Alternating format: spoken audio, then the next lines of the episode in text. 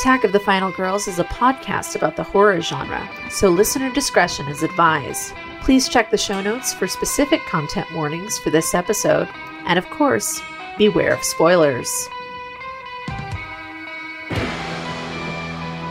Okay, hello everybody. Welcome to the first episode of Attack of the Final Girls. I am Theresa.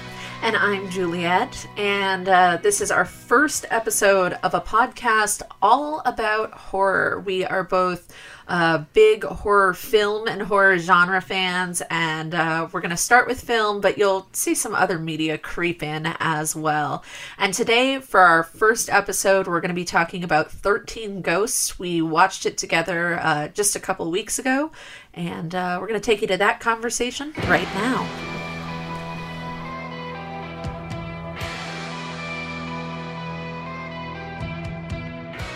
So, all right, so it's our first proper episode, right?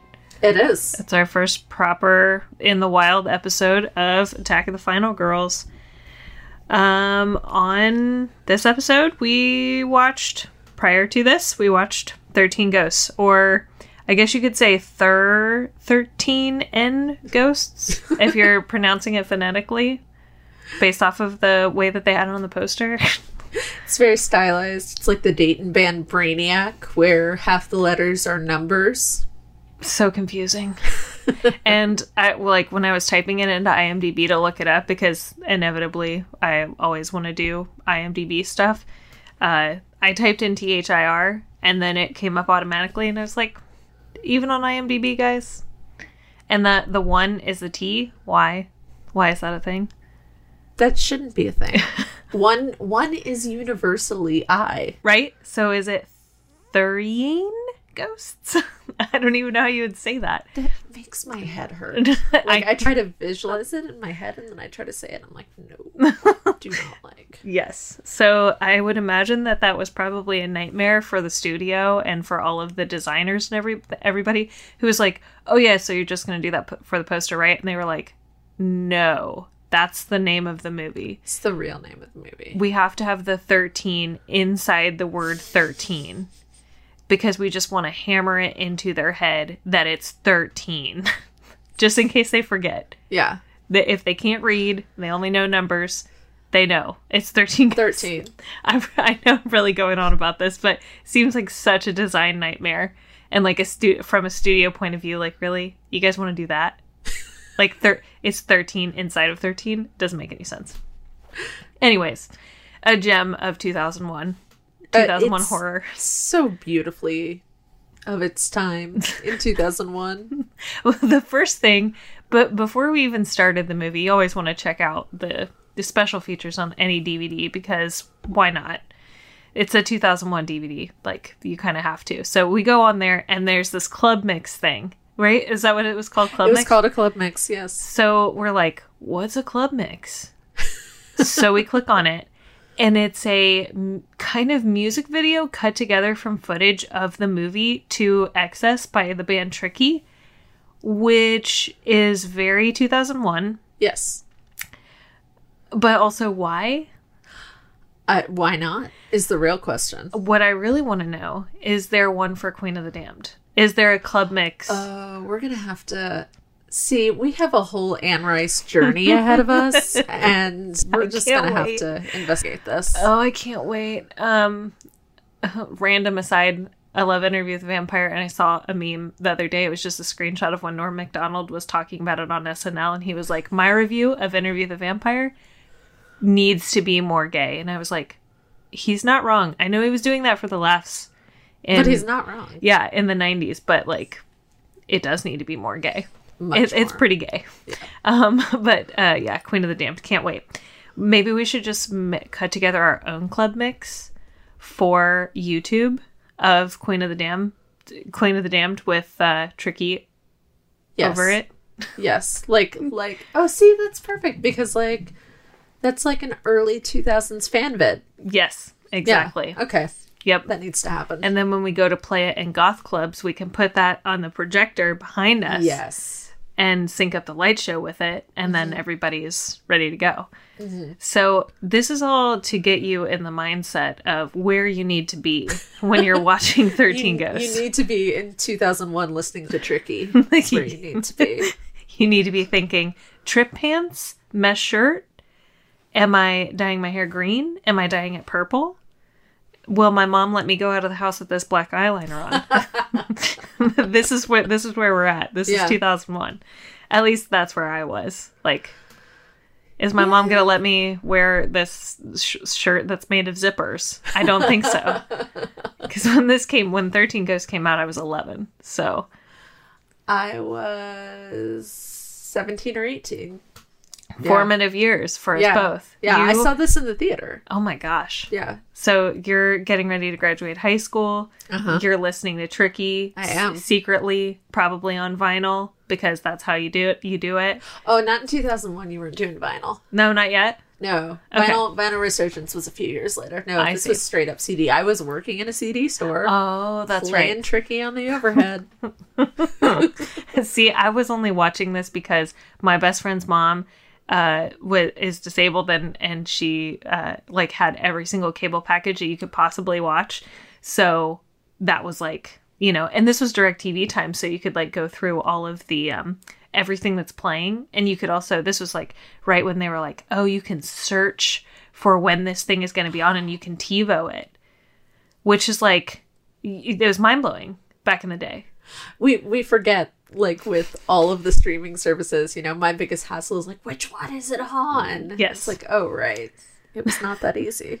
Yeah, you you might have to wait like two or three weeks to be able to TiVo something, Yeah, and like, you're like, okay, all right, Thirteen Ghosts is going to be on, but it's not going to be on until Wednesday night at eight, and I'm not going to be home because I'm going to be at my friend's house or whatever. So I got to TiVo it, and then I have to make sure that I watch it in the allotted amount of time. Otherwise, TiVo will purge it, or my mom will overwrite it with whatever Survivor, what everybody was watching in 2001. I don't even know what like what was on and to be TiVoed in 2001. I, yeah. I Uh, Buffy and Angel was still on. yes, it was. So- that's true.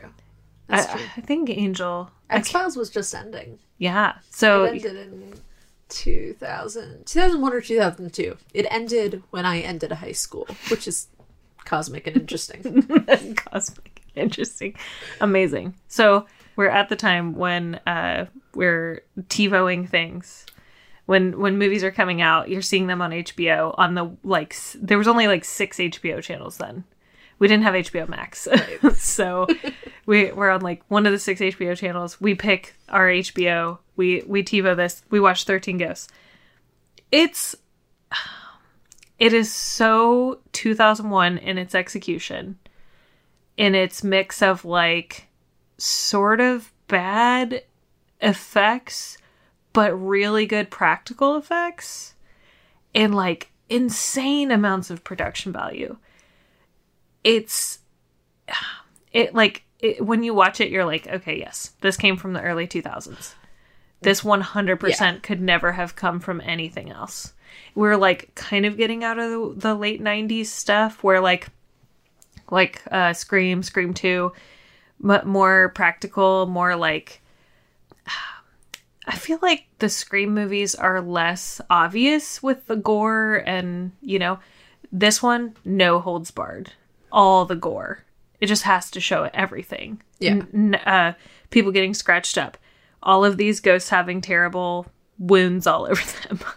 Um really bad things and squishing happening to certain people in the movie. So um d- also spoiler alert i guess for this I mean, this whole podcast is a giant. it's one big alert. spoiler alert. Should be attack of the spoiler alerts Oh, that, that's a good alternate title. no attack the final girls is way is that that's, That's like better. yeah no that was a perfect title We have the up with. branding already. We can't go back. yeah, there's no way. There's no way we could go back.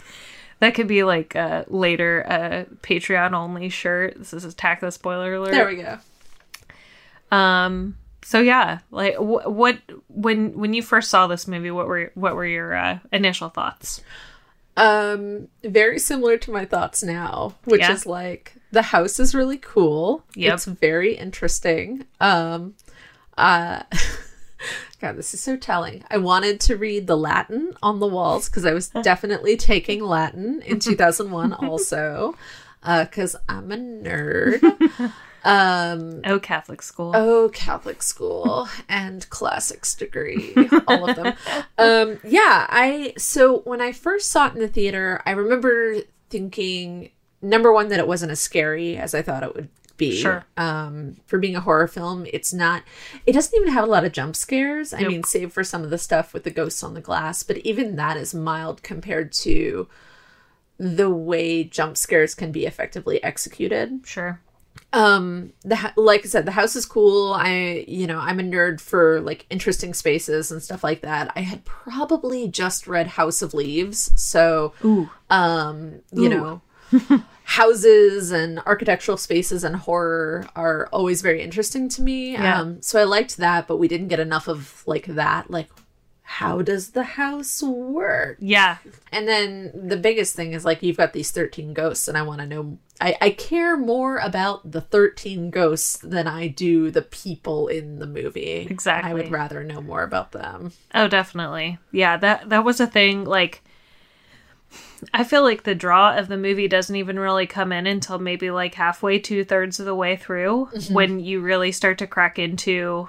Um, and I'm not going to remember this character's name because she's kind of like passively important, anyways. But um, it's um, Cyrus's Cyrus, the guy who's owning uh, who owns this big gigantic glass house, who has ostensibly died and left it to um, his nephew Arthur.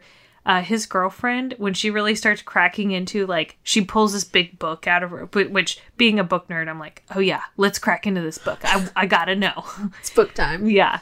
So she cracks into this book and she's like, Yeah, so you gotta have these 13 ghosts and there are all these archetypes. The Juggernaut, the uh, the baby and the mom, I can't remember what the official name is. The overgrown. It's some. It's something like the overgrown. Child. The overgrown child and the aging mother. Yeah. I believe is the archetype. So she's cracking into those and you're like, I need I need to know more about this. I need to know more about like what's happening in this particular thing. And I don't care so much about this whole family. Yeah.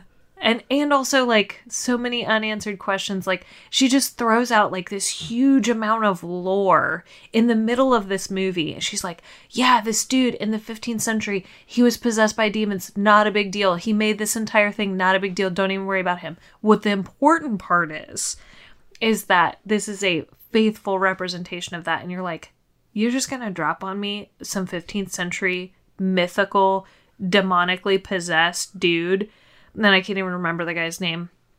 But you're just gonna, I want to say Bilious. It's not Bilious. but you're just going to drop all this on me and then you're just going to be like, don't worry about that. Worry about this family trying to escape. Yeah, I don't. I don't particularly care about the family. Right? You're like you're like the kid's cool. He's like a early generation podcaster. With his Um, little like Mr. Microphone and his razor scooter. Yes, he's like the first. Um, he's like a mini Gale Weathers. He's like a, tra- a a scooter journalist, um, keeping track of all the deaths that are happening. And then they don't like. We were talking about this earlier. Well, as we were watching it, there's not enough movie to cram in all of the cool stuff to talk about because you either flesh out these characters and make the audience care about them like you care about Tony Shalhoub's character, you care about Arthur because his wife died. And I guess you care about the kids because they lost their mom, but like the housekeeper, Which which is also a shame because she is the only black character. Yep. Um and she of course being being a movie from 2001 is a very stereotypical black character. She does live, yes, which is unusual for that era, but she is um you know, your very stere- stereotypical like outrageous black woman archetype. yeah, Um and very loud. yeah uh very um set up against sort of the typical white sympathetic family. She's our outrageous kind of foil to them. Yeah, and the housekeeper, yeah and she's a, and she is a housekeeper. Yeah. so there's that. Like a live-in housekeeper, and the constant like ongoing um uh, thing is like I don't get paid enough to do that. Or like that wasn't in the job description. Like literally Yeah. the last lines of the movie are her I did this wasn't in my job description. I quit housekeeping. I will never do this again. Like really? Yeah, like could could we not have and and the thing is like she's kind of the hero and yet like okay, points for this character being the hero, but also she is such a a thin character. right. Um It's only because she ended up being in that room at that time. Like it, it had almost nothing to do with the fact that she was inquisitive or like had some sort of engineering prowess, you know, like she really just kind of went in there. And I thought it was kind of weird that they did like the, you know, like the record, the record noise from like, Oh, yeah. I, I was like, is that on purpose? Like, I think it, was. uh, this, so that's kind of lame. They, I don't know what that's called, but like a record scratch noise. Well, it was literally like so in in the movie we've got this chanting that's on an old reel tape that's supposed to draw the ghosts to where they need to be for this ritual and at one point you hear this like record scratch and it's almost like needle drop hip hop beat. And Yes. it's like and it's her it's the the housekeeper character um messing with the controls which eventually leads to her saving everybody. But again it's like really? Yeah. like, really? that's how we're going to introduce the fact that she's the hero is like needle drop hip hop beat? Like And she's not given any credit for this. Like, No, like the family isn't like, "Oh my god, thank you so much for doing this." There's no heartwarming reuniting. Like she doesn't feel like part of the family through the most of the movie because she's not part of the family. And almost immediately she gets paired off with Matthew Lillard's character and she's basically detached from the family. She ends up like losing the little boy at the beginning because they were playing and he got away from her and she's basically separate from the family like almost through the entire movie until they're able to all kind of like meet back up. But she doesn't feel like anybody really cares about her. She doesn't feel like she's particularly attached to them which i mean they're her employer so i mean how much could you be attached to them? But she's not given any thanks.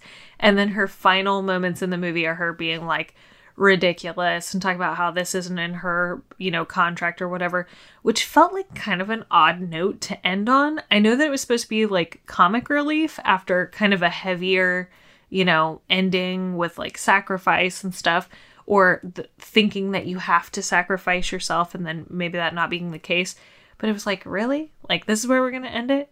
And nobody has said like thank you or oh my gosh so so glad that you were there to you know mess this whole ritual up Did you notice too? So I, I was slightly mistaken. A moment ago, I referred to her as the only black character. There was another black character, which was one of the ghosts.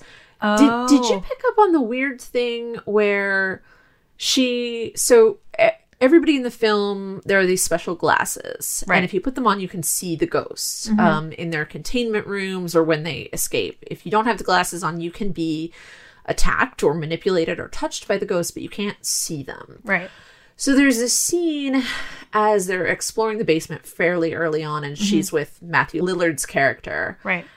And um, she takes the glasses from him at some point, and they're looking at the hammer, uh-huh. Um, who is a black man who has uh, kind of iron spikes all over his body, and he's he is framed as being one of the more brutal of the ghosts. right And they spend a long time with like her kind of staring at him. And it, it just struck me as odd that you have like this weird, almost like moment of connection between the two characters of color who are both archetypes. You know, you have this black man being positioned as like very savage, very brutal. Um, his his sort of ghost persona is very associated with work and manual labor, Sure, and then you have this black woman who's associated with domestic work and domestic Right. labor and being the sort of assistant to a white family. Sure. Um, and I don't know if that was intentional at Mm-hmm. all that they spent just like longer than a beat, just enough that I could notice it like staring at each other. right I, I don't know. Did did that moment stand out to you at all? Um, I it's strange because it it didn't stand out to me for that reason, but it did stand out to me that they focused on him as a ghost. Um, one of the things that I like wrote down as being especially poignant in my notes is that they really only focus on like three or four of the ghosts at all. Yeah. And he's one of them, the hammer is. And he's called the hammer because he has a hammer. But he's covered in railroad spikes. Um, I think the hammer is the name of his archetype. So it's not even like his name personally. He's completely depersonalized. We don't know anything else about him. We just know he's covered in railroad spikes. He's super brutal, very mean. But I didn't pick up on that in particular, but was like distracting that they focused on just him as a ghost. Maybe it's because of his brutality, because most of the ones that they do focus on are the more brutal ones the Juggernaut, the Hammer, um, the Jackal, because she's like scratching everybody up, and then the Angry Princess, although that's because she's naked. And not because right. she's particularly brutal, because actually the angry princess doesn't hurt anybody. She chases after the daughter with the knife, but the daughter gets away. The dad comes in, and then the daughter, you know, is called away, so she doesn't actually end up hurting her. But they uh they definitely like had an interesting idea of which ones they wanted to focus on versus the other ones so. But interesting uh, um to go back to the housekeeper. When we are introduced to this family they're living in this teeny tiny apartment. Like it becomes a thing where the dad gets pissed because the son has his scooter on the floor and he trips over it. And it's clear that they're kind of they're not in dire straits, but they're definitely not living like the best life. The mom, their mom, has recently died. I think six months is what they said. Mm-hmm. They lost everything in a house fire. They're living in this apartment, but yet they have a housekeeper. Yeah, and they say the dad is a teacher. He's Right. a math teacher. Yeah, so he's a math teacher, but it looks like the older daughter, she doesn't seem to be high school age, at least as from what I can perceive. And I don't think Shannon Elizabeth was at all high school age when this was actually like filmed. So I'm wondering like why would they wrap in a housekeeper? If the, is it just that they needed another body and they were like, "Oh, this will be funny. She can be the foil. She can be the the comic relief." Or was there something more I can't imagine that there would be anything with more substance to why they needed that her as an extra character and that they kind of just like like it was like she was written as a throwaway character Yeah. and like she is actually the hero of this entire story but yet nobody ever says thank you. We we don't get a reuniting. She's completely separate from them at the end of the movie and that's it. Yeah. it's like what? It seems like such a weird like stop for her. Yeah, it's the whole thing is very strange. I mean, so having not seen this movie in a long time, I mean, I've mm-hmm. seen it since I saw it in the theater, but having not really focused on it in a long time, I couldn't, I didn't remember that she was the hero, and I was just waiting for the fact, like, oh, of course. She'll she'll die fairly early on. I knew Right. she wasn't the first death because I knew that was the lawyer, but I was like, oh yeah, she'll you know, yeah, two thousand one, a black character, they'll kill her off in Yeah. some you know with with some witty last line or something but Yeah. instead her witty last line comes after being the hero Right. which was like slightly surprising but i had to resist sort of giving the movie props for making her the hero because as you point out she's completely separate from the family. Yeah. Um her setup and everything it just makes her not a character of substance. So it's like they get half a point for making her the hero Yeah. but like negative 15 for you know treating this character really badly and making her barely a character. Yeah, yeah, exactly. Um the the the one thing I did actually like that about the housekeeper is she's a woman in charge that doesn't take crap from Yeah, anybody. agreed. Like she definitely does set boundaries. I think um the daughter also um they are characters that are kind of written in a way that um with the exception of as Juliet pointed out while we were watching because I was like, "Oh, wait, you know, this is kind of um refreshing." Characters that aren't overtly sexualized for the most part, um, with the exception of the angry princess, obviously completely naked, full frontal. Well, I don't know if it's even full frontal, but she definitely has her breasts out the entire time, and they're all slashed up. It's definitely for shock value. i think it's full frontal implied Okay, um, and then the daughter who not overtly sexualized it during the course of the movie, which is actually fairly surprising for an early 2000s movie. We don't really get any kind of offhand comments from any men in the movie. We don't really get uh, um, towards really any of the women that are there.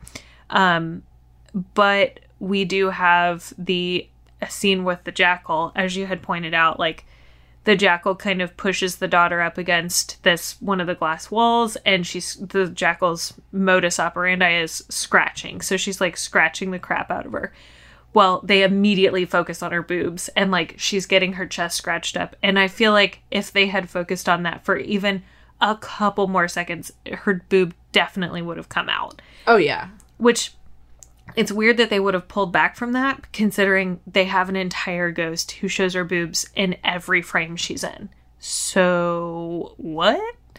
But props to a movie that doesn't like have a bunch of especially because there's so many men in the movie none of Yeah. them say like you know there's no offhand comments there's no um romantic interludes there's no like random you know sexualization of women maybe they were like well we've got that one naked ghost that's enough I, I I'm guessing that was based on the choice to make it a family Mm-hmm. going to the house because I think if they had done the thing, um, I'm thinking of, oh my goodness, a thousand different movies, but like the the latest Texas Chainsaw comes to mind where it's like. Um, a young adult Mm-hmm. is the inheritor, and they go to the house like with a group of friends. okay I bet they would have completely sexualized her and a lot of the other characters. that makes sense Um, you know, uh, uh, again, I'm thinking there are a bunch of movies like this. I think one of the. Oh, I'm going to say it wrong. I think it's one of the wrong turns, but I'm probably wrong about that. Anywho, um, but Texas Chainsaw, very specifically the newer one, you know, she inherits the house with Leatherface in the basement, but there's a whole subplot, you know, this friend is sleeping with this boyfriend, and, Oh, you know, yeah. we get a thousand different scenes with different female characters, you know, taking their shirts off Of and changing and things like that. So, Of course. had had the setup been that, I bet we totally would have gotten it. it, it would have Yeah. been hard to shoehorn in with like a family single Sure. dad situation. That makes sense. Um, yeah, that that it, it was like it it was kind of surprising, but on the other hand, it's not surprising at all because one of the other things that I've noticed about this movie is that there is too much story to fit in a 90 minute movie. Yes. It's way too much. So, like, we either need to focus on the family and the interactions between the family, or we need to focus on the intense amount of really cool storytelling that could have been there. We're talking about Juliet and I just spitballed this for maybe like three minutes, and we were just popping off ideas left and right. Where they the ghosts are called the dark zodiac. So there's like these archetypes, right? There's twelve archetypes that you must have in order to fuel this machine, which powers the Oculus Imperium, which is the eye of hell. And if you have access to it, you can see all of the dimensions and all of time at one time. So that's like the goal of that's what you find out the goal of Cyrus's character. That's what he's doing. He's captured these archetype ghosts. He's trapped them in his home. He's invited his nephew to come here so that he can become the 13th ghost, which is a the 13th ghost has to sacrifice himself as an act of pure love. He has to be living, then become dead, then Cyrus will become the uh the controller of this Oculus Imperium. Okay, that's so cool. I know, it's so much more interesting than anything else in And- this movie. all of that is just kind of like tossed in like oh yeah oh, like by the way. yeah. Don't, don't worry about that though. We gotta get out of the uh, gotta get out of here because these ghosts are real real bad. It's like Yeah. and the other thing is matthew lillard's character is a medium. He had in uh, while he thought cyrus was alive had helped cyrus to capture these ghosts. So he was like a medium who was able to um, channel the ghosts into the boxes that this guy had trapped them in. Um, but he talks about how most ghosts can't touch you and can't hurt you. But these specific ghosts somehow are able to do that whether or not you can see them.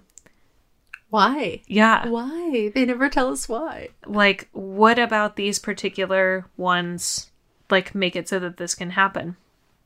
The other thing is, we have no idea how Cyrus has come upon this idea, how he's come upon this book, how he has learned all of these arcane uh, rituals and spells that will allow him to capture these these ghosts so that he can do this thing. And so we're like, well, we want to know about the the cult of the Black Zodiac. Like, what about them?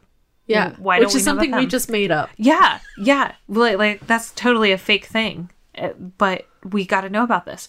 The other huge thing these ghosts, these archetype ghosts, we get almost nothing. I, I think literally nothing about number one, why they're archetypes outside of just the way that they look, which even then is not necessarily spelled out for you. Like the juggernaut. He's a juggernaut because he's tall Uh, yeah, yeah, that sure. Yeah. uh the angry princess. She's the the naked girl. Why? Why is she the angry princess? Like why do we f- There's the the pilgrim, which is a woman who's in stocks, who apparently died in stocks. Why is she the pilgrim? Is it because she's actually like a pilgrim from pilgrim times? Or is it because she's like did a pilgrimage and ended up in stocks somehow? We don't get any of that, which seems like such a failure of storytelling because that stuff is like so juicy, like so messed up. It could be so cool. So I do know that on the DVD mm-hmm. they have extras where Right. they tell the story of each of the ghosts and Cyrus narrates. Okay. Okay, but like put it in the movie. Yeah, right? Like just you know? it- it's it's like t- a tease. And when you're in the theater watching this, you don't have those extras. No. Like you're not going to be able to watch the extras in the theater. And some of those ghosts, like we get to see, like the the mother and the child, we only get to see them like three times in the whole movie, and one of them is at the end when they're all like together. Same with the pilgrim. Yeah, We see her, I think, in one shot, like running when all the ghosts are starting to escape. We see her kind of running toward the camera, and then they cut to the ghosts that they're focusing on, and then we see her kind of in the scene with all of them, and that's it. yeah, and th- the, I feel like that could have been a, a movie that was fairly uh, not. It was not well reviewed uh, when No. it came out, and it cost a lot of money to make because the effects are awesome. It could have been so much better if we just had a little bit meatier, you know, uh, um, backstory with these characters and like just a little bit more um, engagement with them. Because you also kind of want to know do they do they all want to harm the people? There's the the prince one um the fallen prince i think is what it's called. And um you pointed out they're they're definitely way more of a tarot archetype than they are like right than- Zodiac. than a zodiac. Yeah yeah they're definitely more major major arcana of the tarot deck. So like um if you're unfamiliar you know the major arcana of the tarot has different roles and characters so like you have uh the fool the empress the high priestess the sun the moon the tower uh judgment things like that and and those are based more on archetypes, whereas the zodiac is based more on constellations, which are based on mythology. And so this is more more like tarot than astrology than than uh, the most commonly used astrology. I guess I'll say. yeah and i i'm sure that it was just because it was 12 and they were like well that's easy because there's Yeah. 22 major arcana cards so they're like well we can't just leave 10 off so i guess we're just gonna have to make it zodiac twenty-two ghosts. That'd be so many. They're like, look, So many ghosts. 13 ghosts, perfect amount. 22 ghosts, way too many ghosts. but because technically there's actually 14 ghosts because the mother and the child don't, Yeah. they should probably count separately. Yeah, they should. But It's the, cheating. I mean, I guess you could count a mother and child as this one symbiotic being if you want to, which they, they obviously took the license of doing. Yeah. And I don't know if that had because I have not personally seen the original. I don't know if in the original was was it archetypal? Was it like Um, somewhat. They they did have arc. Sort of archetypal ghosts in the original, some of which correspond with the ones in this movie, some of which don't. But they they didn't really try to put as much implied mythology into the original. Um, the glasses were in the original as well. Right. Um, it was not. It was definitely not as complicated as this one. um, Yeah. it works better. Simplicity is better in film. Oh yeah, yeah. Um, okay. The other thing, the um, Cyrus's girlfriend, she is kind of she kind of comes out of nowhere, right? Um, she she's in the very beginning of the movie. Uh, There's there's kind of this. I, I, honestly, it's kind of a throwaway scene. The beginning of the movie is kind of a throwaway scene. It sets the stage, but it is so unnecessary to the storytelling, and I feel like they could have probably recovered ten minutes of the movie if they just said cut that out. But it's a a scene where Matthew Lillard's character and Cyrus are out at a junkyard and they're um they're capturing one of these 13 ghosts that are Which necessary. ghost? Which ghost? We have no idea. capturing? Is it's apparently a serial killer from the the very sparse amount of dialogue that they have about this. Because Yeah. he was talking about oh I thought you said that there were 12 victims. There's 40 victims here because Matthew Lillard is a medium and apparently he knows that there's a bunch of victims in this this uh uh junkyard. But we don't figure out which ghost it is. We never see it. We only see that he's tearing up one of these uh, one of the people who are there to help contain them. But in the course of this, we see um, this woman who we later find out is actually Cyrus's secret girlfriend, though I'm not sure if that happens before or after this encounter. Seems Well- like after. Well, Because doesn't he like capture her?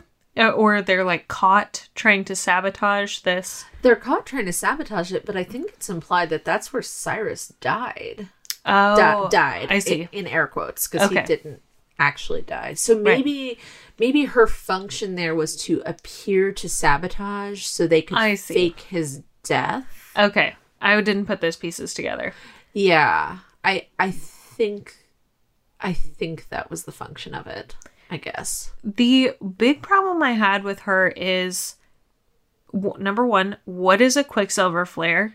She she just throws that out like, oh, I've got these quicksilver flares. They'll protect us Yeah, against what the is ghost. I, I, I googled it really quick while we were watching it. I can't find anything about quicksilver protecting you against ghosts, Yeah, it feels like you would use that against a werewolf. right? Or like anything else. Yeah. Vampires, some vampire lore. you would you would think that since they know that this like ecto bar glass is what protects you, they'd have riot gear made out of that. You would think. It like would- crystals or something. Exactly. It like okay, quicksilver flares? What? And also this lady is traipsing around this house with a quicksilver flare, which is lit, and she's got a bag full of explosives. It makes no sense. Oh, it- so the other thing that makes no sense is now now I'm thinking back. So we see that scene as like the family is on their way to the house. Mm-hmm. You know, they okay, we've inherited this house. We're gonna go see the fancy house we inherited with the weird, creepy lawyer guy, who's kind of also a throwaway character. Yes.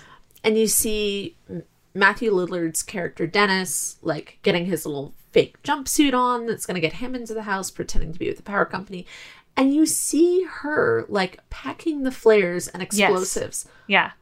so why is she carrying explosives around if she's Cyrus's girlfriend and she's in on it was that was that like a failsafe like oh if everything goes south we're gonna blow the house up and go to our backup our our backup ghost house because it head headcanon is that they have many ghost houses Yes. around the world Yeah. because this movie is more interesting in my head than it is in the actual execution It would take so much work though to capture all the ghosts that would take for multiple ghost houses. So maybe oh, maybe they maybe they like build the architecture of it because it's very complex. Yeah. There's like a big gear thing that looks really complicated. There's moving walls, there's sliding rooms. There's a big gigantic gyroscopic 12 ringed floor thing at one point. So maybe they're building the architecture for it because that seems pretty labor intensive. yeah But then the ghosts are just like They I'm just get them. like the second Death Star. like they've got a backup somewhere. They're like, oh, now I gotta go to the backup one. Geesh, I'm just gonna have to text Jimmy or call. Well, there's this was before text messages. I have to for, I have to remember that. Um, I just have to call Jimmy and tell him to, you know, dust the house off or something. but the the other thing is we we were we were talking about these ghosts, like how they're acquiring these ghosts, and it seems like they're over a, a large period of time, right? Like there's some very old ghosts and then there's a lot of like more modern ghosts that seem like they may maybe existed in a more recent situation but how did they like how do you find out that these ghosts died in whatever specific way is required for you to use them for this ritual and how do you draw them out? yeah That was the other thing. Like, so you've got the medium who's part of the team, and and he says like, I helped Cyrus capture all these ghosts. How do you, you know? well in the beginning it's just a truck full of blood Okay, so chthonic offerings. Yep. Okay. Okay. because he, he there's a part where um That's right. Yeah, where he's like, "Oh, a truck full of blood? Are you are you effing serious or, or like are you shitting me or something?" Uh, yeah, that was that was great. Um, yeah, so just a truck full of blood. They're just in this area and they just like have a truck full of blood and they just spray it all over the place and they're like, "This will bring the ghosts," because ghosts can smell blood. What if they accidentally lured a vampire there too? Or really any carnivore. There's just Yeah. wolves. Coyotes. yeah. yeah, the coyotes are like, what is happening? Um, yeah, like that the movie just would have been much better. I feel like I would have connected with it more. Maybe if there was even a sequel, um, when we were watching it, uh, it was actually brought up like, where do the ghosts go? Yeah, they just at the end they're just kind of wandering off, and it's like the so the mother character we see her in her. I swear, I'm going to sound like I'm talking about Pokemon here. We see her in her final form. um, no, we, we see the mother, when we see her as a captured ghost, we see her in her burned state. You know, half her face is burnt. She's wearing a hospital gown. She's hooked up to an IV. We see her at the end. She's she's the mom Right. again. Um, and she appears you know, not even like in a ghostly form. She looks like a solid human being, Yeah. and then she fades away. Where I'm, I guess we're implying that she goes to heaven or Yeah. her soul is at peace. The rest of the ghosts, however, are just wandering off Yeah. outside. And Where we're are they going? we're talking about tw- uh, 11 of the most dangerous like violent actually able to touch people ghosts that exist and they're just like well the house blew up so guess they're all gone it's like okay well none of their souls are at rest or whatever Yeah, so what's gonna happen to them somebody and their neighbors are just screwed at this point oh yeah, all these ghosts go into this neighbor's house and they can't see him because they don't have the glowy light goggles or whatever. They're just going to get torn apart. And it's just going to be a situation where they just tear through everything. yeah. Because the ghosts didn't seem specifically mad at who trapped them. They just seemed generally, Just angry. yeah, generally pretty TO'd about Yeah. their situation in life. And the and I don't know if this was all fake, but uh Cyrus's girlfriend's character was like, "Oh, well, you're you're enslaving these souls, and that's why they're so mad." And so I was like, "Okay, well, maybe because they're not enslaved anymore, they're not mad." But it's like the hammer has railroad spikes through his face. I'm pretty sure he's still mad. He seems pretty mad. Yeah, and we don't we don't see him like as a normal dude Right. at the end. No, they're all like still in their totally messed up state. The jackal still wearing a weird cage on her head because she mm-hmm. was looked like she was wearing a straitjacket, so probably some sort of mental institution or psych ward. She looks like that when she gets out. It's not like they evaporate into space. Like they're still angry, violent ghosts. walking around in the woods. Yeah. Or, like, what if they were like, man, uh, yeah, so we're out, but like, there's that whole family still in there. We could just go back in there because there's a big gaping hole in the side of this glass house that we could just get back inside of. So having something like a um like a sequel or something where we see what ends up happening to these because these ghosts were also taken from wherever they were haunting. So do they go back to being violent ghosts wherever it was that they were summoned from or pulled from or trapped, I guess. Yeah. It's funny because you said sequel, and the first sequel that came to mind was Blair Witch Book of Shadows. I'm like, we need that team on these ghosts. Yes. Yes. That would be awesome to just have. I mean, even I was just thinking like an anthology where you mm-hmm. just have like real short sketches of like what maybe where they came from and then also what they're up to. That could be really cool. You could, oh man, see, I just, I want to write this better than it is. Yeah. I'm like, okay, so you get like a team of like paranormally investigators, and they're the rap story. And then each of the individual stories, whether this is a comic or a Netflix series or whatever, is Yeah. the backstory of each ghost. Yeah. And we get the backstory as they're catching them or attempting to catch them or something. Or even like a memory. Like, Yeah. oh, this is how I got into it. This is the the story I cut my teeth on. You know, it, you can do it in so many different ways. You could totally creep show it into being like something really cool and cohesive. And uh, I love a good anthology. I freaking love anthologies. I'm like obsessed with them. I'll watch literally any of them, even the VHS, the later VHS ones. I'll watch those too. But that it really could do like if we're talking about reboots, everything's getting rebooted, everything's getting remade and reimagined and new lifeblood entering them. Why not pick this back up? I mean, yeah, you've got the original. Yes, you have the 1960 version. You want to pay homage to that.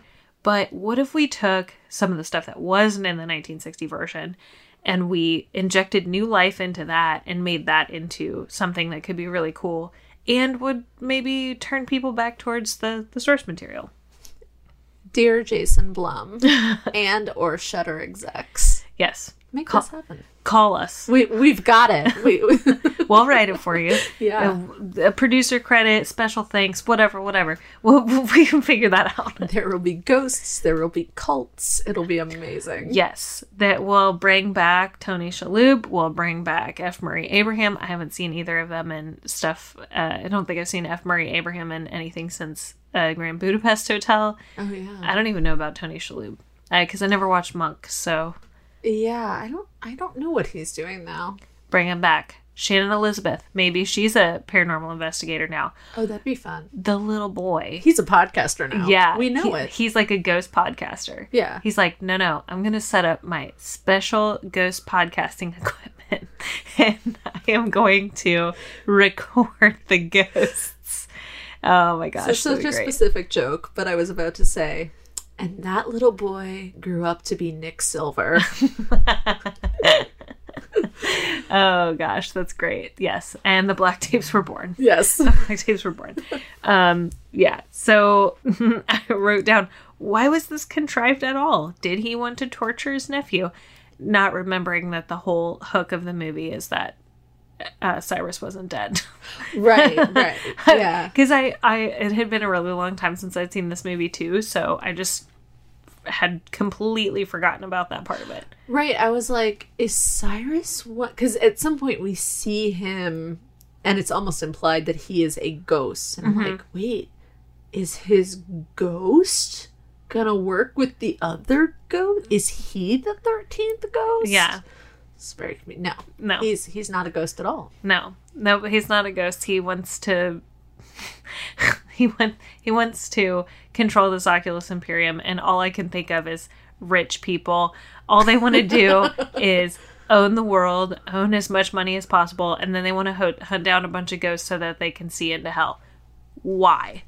Why would that be the thing? that doesn't make any sense. Why he would want to see into hell because if he had bothered to watch Hellraiser, he would have known that if you look into hell, you turn into a Cenobite and you lose all of your flesh. Yeah. Yeah. I Which- mean, he did make a house that looks like a giant puzzle box, so maybe we were going in a crossover direction. That's true. That's true. Which, to, I mean, we're kind of tearing into this movie, but just like the house part is really one of the redeeming qualities. The house is super cool. And it could totally be used in other stuff. Like maybe figuring out how he knew to make the house like that. How he they call the glass in their ecto bar, which apparently because it has uh Latin spells written on it, which I read in the trivia, it's actually the Lord's Prayer. So I know less less uh less interesting as than it could be, I suppose. But Interesting. but um They shot it backward the whole time, so I couldn't read it. the The text was almost always backward, and it was in that terrible font. yeah, it was like a mix between Bleeding Cowboy and no, it's called mm, it's in it starts with an F. Um, because I'm thinking about, it, I'm like, it's not Edwardian. It's below Edwardian. It's like called. Phili- it's not Philippians. That's a that's a book in the Bible. Anyways, my my designer brain is going. I'm like trying to figure out what it is, but um, yeah, it's like, how did he figure out that this? Who made this ecto bar stuff? Like, how do we know that that's what keeps the ghosts in? Um, how did we figure out that like you can trap them in this, but also live in it? Because it seems like he's living in it too. But I mean, at least there are beds and a bathroom in there. That doesn't necessarily mean he is living there, because he's got to travel around and get the ghosts. Yeah, the function of that house is confusing to me. Yeah, like was his girlfriend staying there? That could be why she was like, "Oh, I slipped into the house." Uh, Uh, maybe her packing the explosives and stuff was actually all inside the house. oh, that's an interesting theory. Yeah. I don't know because she she sell she she like pops up kind of like maybe forty percent forty percent into the movie and it, they she's just like oh yeah I slid into um a crack in the house when the house was changing. It's like that doesn't seem very safe. No. I mean, she does get squished in the That's end. true. So Yeah, which that's that's another thing. We totally wrote a better ending for her, kind of offhand. She gets smushed. Cyrus's character like l- leaves her behind as he steps into another chamber in the house, and the shifting glass smushes her, which that effect didn't hold up to the test no, of time. for all the effects it did hold up, that one did not. No. But uh, it would have been much more satisfying if she had like halfway escaped, where she's like, oh, I'm going to get out. And then the escaping ghosts are like, oh no, you said that you supported us, but you were not, you were being fake. I mean, not really that they would even have that much emotion, but I mean, tearing her apart would kind of be like the just desserts. So, Yeah, it would have been cool if she would have like seemingly made it out into the woods and then been surrounded by the ghosts. Yeah, like the ghosts descend on her. We didn't take the time to watch the deleted scenes, so some of maybe our wish list is in the deleted scenes, but who knows? But also like it's got to be in the final movie. exactly. You know, like I I love deleted scenes as much as the next person, but also like that's the movie you chose to make. Exactly. Like you can't have deleted scenes that make the movie better. You can only like you have to inspire people to love the movie that they get. Right. And of course, you can watch those deleted scenes and be like, "Oh my gosh, this is so great! I I love it so much more now." But like, you have to already really like it in order to Right. buy the DVD, Right, to yeah. get to the deleted scenes because you're not. It, this uh, I don't think this was a situation where they were playing the deleted scenes during the credits. Like sometimes no, they do. Yeah.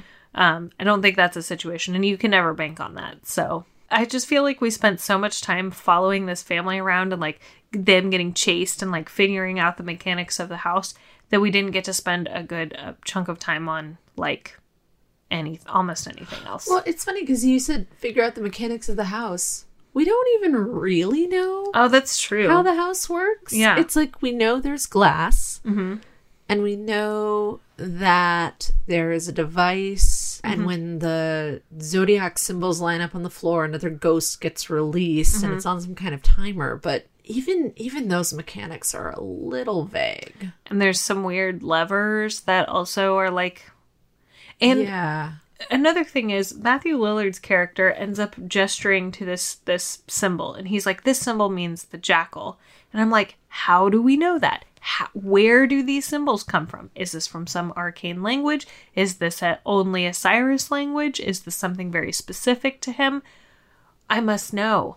Why doesn't it just say jackal? Right. Because what why why else if all of these prayers or whatever these inscriptions on the walls are what keep what's keeping them in why do we need a special symbol for just the word jackal? It looked like a j but still why? It doesn't make any sense. No. and also i want to know like have they spent centuries trying to go after these ghosts and they can only capture these ghosts? Because this is 500 years we're talking about. This thing was was made um or at least designed 500 years ago. What why has it been 500 years that it's taken for them to be able to catch these ghosts? And have they had some that have escaped? What has happened to them? I don't know. I'm, I'm just like i just want to know more about the ghosts. Yeah, i'm so focused on that. Any answer I come up with is completely my own logic. You Yeah. know, and it, the movie does not give us that information. I was about to be like, well, it's because they have the ectobar cubes. And then I'm like, but they didn't tell us that. right I'm just inferring that. So, like, I would love to know is this something where, like, this guy made this in the 1500s and then they were only able to actually put this together, you know, in present day? Like, it's been 500 years and we've just been waiting, and this dude's like, okay, I'm to jump on this. I've got millions and millions of dollars. Here we go. So, anyways, um, I just really like the ghost stories are so crunchy and the family story is so vanilla and I just don't care about them so much. Um but yeah, the the guy who did this, I think his name is Steve Beck. He only did one- he only directed one other movie and it was Ghost Ship. Yeah. Which is basically very similar in terms of story, except it's on the ocean in a ship that nobody can escape. And if if I'm recalling correctly, had similar critical reception. Very cool production design. Uh, that one, a lot of a lot of really interesting color work. Like almost everything had a blue tint. Um, really neat design on the ship and the ghosts. S- Very lackluster story, from what I'm recalling. Yeah. Yep. And that one came out immediately after um, 13 Ghosts did. So I would imagine he probably already had secured the funding for a ghost ship. And then afterwards, after both of them kind of fell flat, they were like, okay, no more. You can do other stuff, but you can't direct any Not more this. movies. Because, I mean, now it seems like he kind of has a, a rhythm. So if he tried to do it again, it would just be it would be exactly the same. We'd be like, no, this is way dated. We're beyond this now. So yeah, I just, I, I think I would say closing arguments. If this were a court case, um, more ghosts, more cults. Mm-hmm. Uh, that's it. Just more, more ghosts and more cults. Yeah.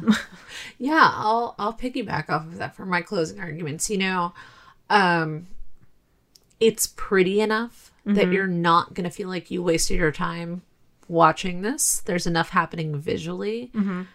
And if you are a person like the two of us, um you will find a way to entertain yourself with all of the questions that this film raises and your own sort of like I um I can appreciate a movie that sends me off into writer mode. You know, where I'm like, here's what I would have done, here's what I would have done differently. So um aside from the beautiful production value, like that's the value in this to me is now I'm like, I'm gonna be like going home and be like, okay, so ghost cult. Yes. here's what I would do with a ghost cult. And I don't know. As as somebody who likes to write scary things, there's some value in that, I guess. Yeah, definitely. um, definitely check out the illustrations too of the ghosts that they kind of like. They kind of breeze through it, which is a little lame, but the illustrations are super cool there too. There's a lot of like really cool little things to zone in, hone in on on uh, in this movie. But overall, it's pretty enjoyable. It's really funny. I know we kind of tore into it, but we're using our critical thinking hats right now. Definitely not a movie where you want to be thinking too critically Yeah, no. Don't spend too much time on this one. it's a popcorn movie. It definitely check it out. Um, I'm sure it's probably streaming somewhere. I happen to have the DVD, which you probably shouldn't run out and buy it, but But if you can find it used somewhere, it's going to be dirt cheap. yeah, it's probably like a 99 center. So, yeah. Thanks for listening to Attack of the Final Girls. Find us online at attackofthefinalgirls.com, Attack of the Final Girls on Instagram and on Twitter at Final Girls Pod. Our theme music is by House Ghost and available on Rad Girlfriend Records. Don't forget to rate, review, and subscribe on Apple Podcasts or wherever you listen. And tell your friends about us. I'm Juliet. And I'm Theresa. Until next time, stay scary.